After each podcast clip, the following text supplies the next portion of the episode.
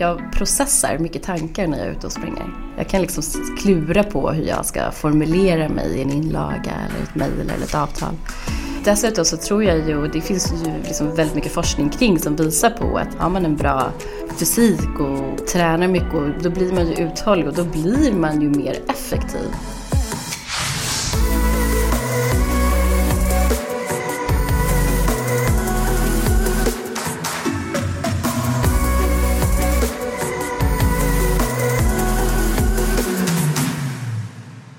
Ja, men hej och välkommen till Nischad, podden för dig som är nyfiken på hur det är att jobba på Sveriges största nischbyrå, AG Advokat. Här jobbar över 60 affärsjuridiska experter inom fastighet och entreprenad. Idag kommer vi att fokusera på ett område som inte berör juridik direkt, men som är högst aktuellt för de som arbetar som jurister på en advokatbyrå. Vi kommer att tala välmående och hälsa. Och idag har jag med mig Helena Bjälkemo som är partner på AGA Advokat och parallellt med partnerrollen sysslar hon med swimram och eh, löpning på hög nivå. Och hur går nu detta ihop är ju frågan som vi alla ställer oss. Det ska vi prata vidare om i dagens avsnitt. Vid intervjumikrofonen finns jag, Peter Gropman, och eftersom det är coronapandemin när vi spelar in det här så befinner vi oss på olika ställen utanför studion på distans alltså. Välkommen att lyssna.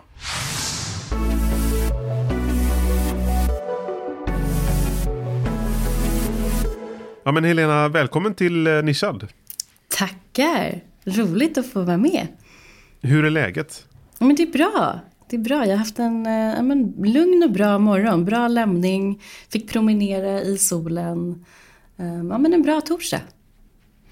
Du får gärna berätta kort om din eh, bakgrund, både liksom eh, karriärsmässigt och eh, idrott och hälsa. Jag är uppvuxen i Stockholm, eh, valde också att eh, studera juridik vid Stockholms universitet. Eh, kanske främst av praktiska skäl, därför att jag eh, hade en lägenhet, en, en sambo, ett jobb eh, och min idrott här i Stockholm. Det har väl liksom funnits med egentligen i hela mitt liv, eh, det här med träningen och men en, en, stor del och en viktig del för mig eh, för att må bra. Jag började eh, plugga då på Stockholms universitet eh, och eh, passade på under studietiden att ge mig ut i världen och göra olika typer av praktiker på advokatbyråer. Eh, när jag var klar med studierna så började jag jobba på Cederqvist där jag jobbade med M&A, klassisk M&A.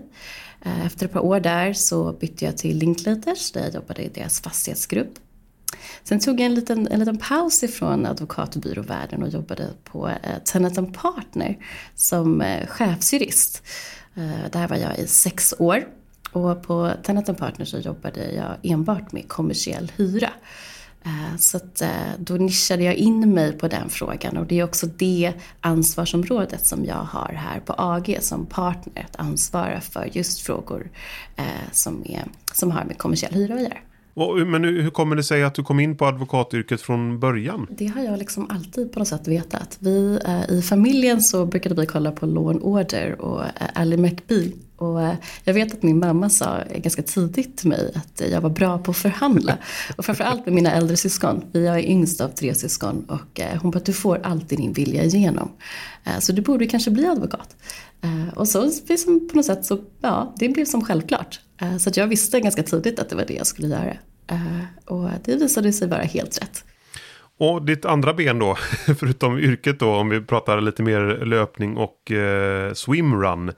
Ehm, hur, kom det in i din livsstil så att säga? Mm, ja, men jag har vi, I min uppväxt så har vi varit en väldigt aktiv familj. Ehm, och eh, mina äldre syskon höll på att träna både fotboll och friidrott och min pappa var lagledare och coach och sådär. Så, så jag hängde egentligen bara på dem. Ehm, och så fort man fick börja tävla så gjorde jag det. Och sen har jag väl gjort det hela livet skulle jag säga. Och sen eh, träffade jag min man, eh, det gjorde jag på, han är också jurist, så här klassiskt, eh Eh, på, på juristlinjen och vi började springa ihop. Eh, så vi åkte på så här weekends när vi sprang maraton runt om i världen. Eh, och sen skenade det där iväg lite. Han började hålla på med triathlon och blev triathlonproffs. Och jag fortsatte parallellt med löpningen. Och sen så började han hålla på med swimrun. Ehm, och är faktiskt, han är regerande världsmästare så han är väldigt duktig på, på sommaren. Och jag hängde med på alla tävlingar och, och, och träningsläger och sådär och blev lite, tänkte så här, nej men det där, det kan säkert jag också göra. Eh, så jag har aldrig kunnat simma eller så, aldrig liksom haft någon erfarenhet av att kråla. Eh, och det är ganska svårt. Hur många timmar lägger du på, på träning och tävling på en vecka ungefär?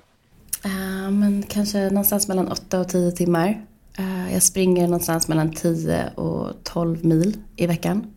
Och nu undrar man ju hur går detta ihop med att eh, ja, men advokatyrket kan ju vara ganska liksom, påfrestande ibland och mycket att göra sådär och korta ledtider. Liksom, hur, hur får du ihop det där pusslet? Ja men det är verkligen ett pussel. Eh, och särskilt för oss det som vi är två, som båda jobbar heltid, båda eh, har en elitsatsning och dessutom så har vi småbarn. Det är absolut en utmaning, eh, men vi, vi lägger det här pusslet eh, tillsammans. Eh, vi har en liksom, ja, en ganska tajt dialog. Varje vecka så går vi igenom hur veckan ser ut, eh, vad som måste göras. Vi har också ganska tidigt förstått att vi behöver ha hjälp. Men, men vi lägger ett schema. Eh, och det fina med, med att jobba som, som advokat är ju att, eh, ja det är inget 9 5 jobb. Men det finns ju en, en, flexibilitet. Jag skulle säga att majoriteten av mina träningspass lägger jag ju under klassiska kontorstimmar. Liksom, eh, luckor mellan möten. Eh, jag springer till och från jobbet ibland. Ehm, sådär. Man får hitta sin tid. Ehm, och, och ja, planera, planera, planera helt enkelt.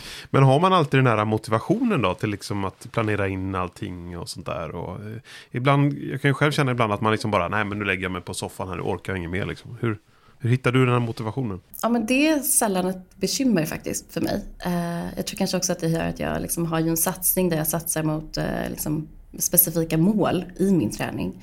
Eh, men sen är det klart att man kan vara trött, man kan ha haft en dålig natt, liksom varit uppe flera gånger och sådär och man känner att kroppen är sliten.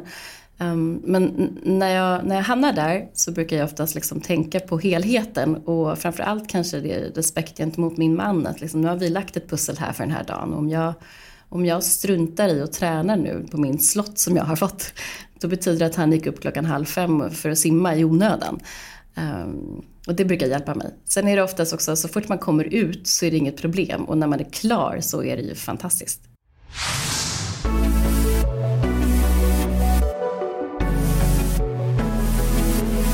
Vilken nytta av träningen kan du liksom ta in i uh, ditt uh, yrke? Um, ja, nej men dels så, så funkar träningen lite som meditation för mig.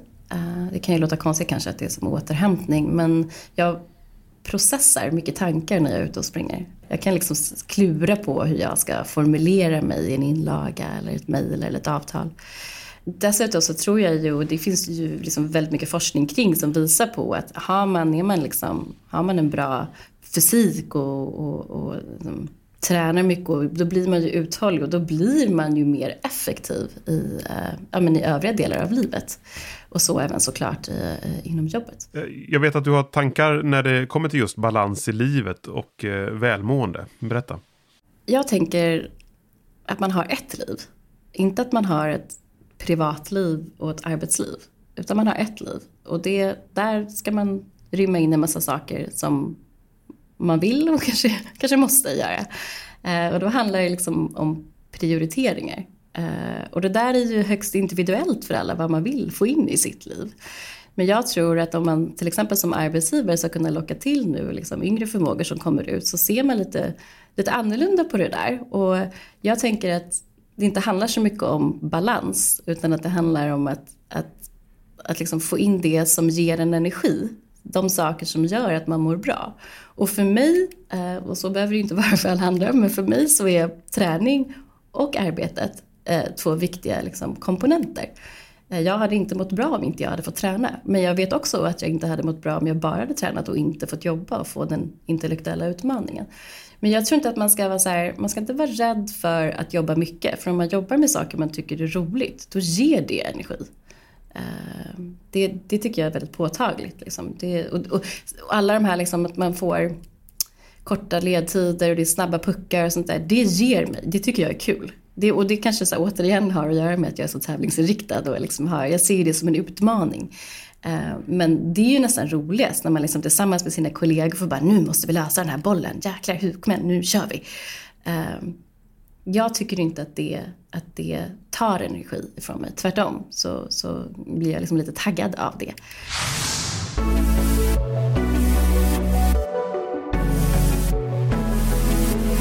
Att eh, hälsa och röra på sig är, är eh, viktigt. Hur upplever du att man, man ser på det här på branschnivå?